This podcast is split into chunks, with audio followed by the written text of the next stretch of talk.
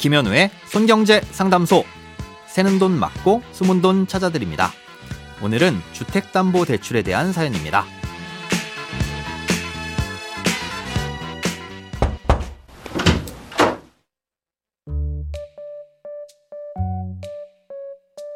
안녕하세요. 손경제 애청자입니다.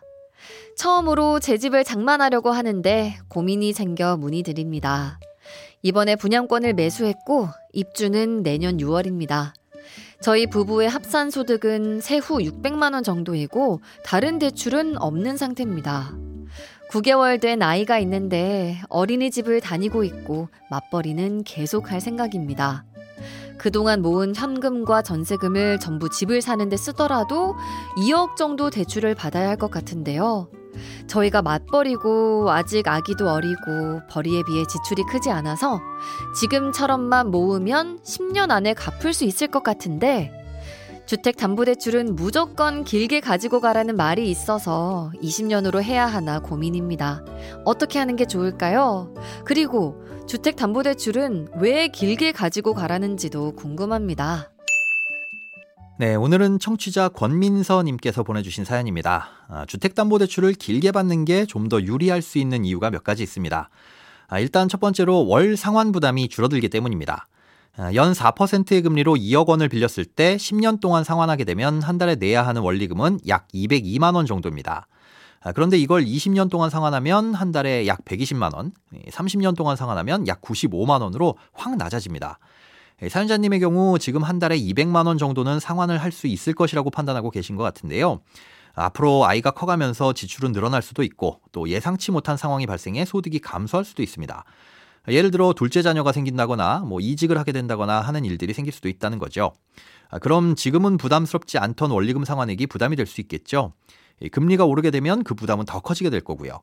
그런 상황이 발생하면 그때 가서 만기가 긴 대출로 갈아타는 것도 방법이지만 이 대출을 갚느라 아마 수중에 여유 자금은 거의 없어서 불안할 수도 있고요. 지금 당장에도 그리고 앞으로도 부담되지 않는 수준에서 원리금을 갚아나간다면 여윳돈으론 저축을 할 수도 있고 그럼 여러 가지 상황에도 유연하게 대처를 할 수 있습니다. 이 소득 대비 원리금 상환액이 차지하는 비중이 적을수록 안정적이기 때문에 장기 대출을 유도하기 위해서 주택담보대출 소득공제 같은 경우에도 15년 이상 길게 받을 때 더 많은 공제 혜택을 주기도 하는 겁니다. 다음으론 대출을 갚는 대신 모아놓은 돈을 굴려서 이익을 기대할 수도 있다는 점입니다. 무이자 할부로 예를 든다면 이해가 편하실 것 같은데요. 수중에 2천만 원이 있고 그 돈으로 자동차를 사려고 하는데 만약 무이자 할부를 해준다면 일시불로 사는 것보다 할부금을 조금씩 내면서 나머지 돈을 따로 굴리는 게 유리하잖아요. 예금에만 넣어두더라도 예금 이자만큼은 이득인 거니까요. 그렇게 놓고 보면 할부 기간은 최대한 길게 잡아서 매달 조금씩 내는 게 더 유리하겠죠. 주택담보대출도 마찬가지입니다. 원금을 빨리빨리 많이 갚으면 대출 이자는 줄어들겠지만 다른 곳에 투자할 수 있는 여유도 같이 줄어들겠죠. 그리고 대출 이자로 내는 돈보다 집값이 더 많이 오를 것이라고 기대하는 이유도 있습니다. 2억을 10년, 20년, 30년 만기로 대출을 받았을 때 전체 상환 기간 동안 총 내야 하는 이자를 보면 각각 2배, 3배로 크게 차이가 납니다. 이걸 보면 빨리 갚는 게 유리해 보일 수도 있는데요. 주택가격이 대출금리보다 높은 상승률로 오를 것이라고 가정한다면 이 대출 이자를 내더라도 어차피 늘 이득을 보는 거니까 굳이 원금을 많이 상환할 이유가 없습니다. 이런 상황은 금리가 낮을수록 확연히 유리해지는데요. 지금처럼 금리가 높고 또 마땅히 투자할 만한 대상도 없다면 대출을 갚아서 이자를 줄이는 것도 꼭 나쁜 선택은 아닙니다.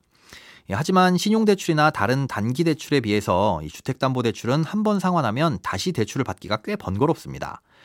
마이너스 통장이라면 금리가 높을 땐 채워 넣어서 이자를 좀 아꼈다가 이 금리가 낮아지면 다시 빼내기가 쉽지만 주택담보대출은 그렇지가 않잖아요. 한번 상환하게 되면 그대로 집과 한 몸이 된다고 봐야 하는 거죠. 물론 정답이 있는 건 아니니까요. 사연자님의 상황에 맞게 잘 선택하시면 되겠습니다. 돈에 관련된 어떤 고민이든 상관없습니다. imbc.com 손에 잡히는 경제 홈페이지로 들어오셔서 고민 상담 게시판에 사연 남겨주세요. 새는 돈 막고 숨은 돈 찾아드리는 손경제 상담소, 내일 다시 만나요.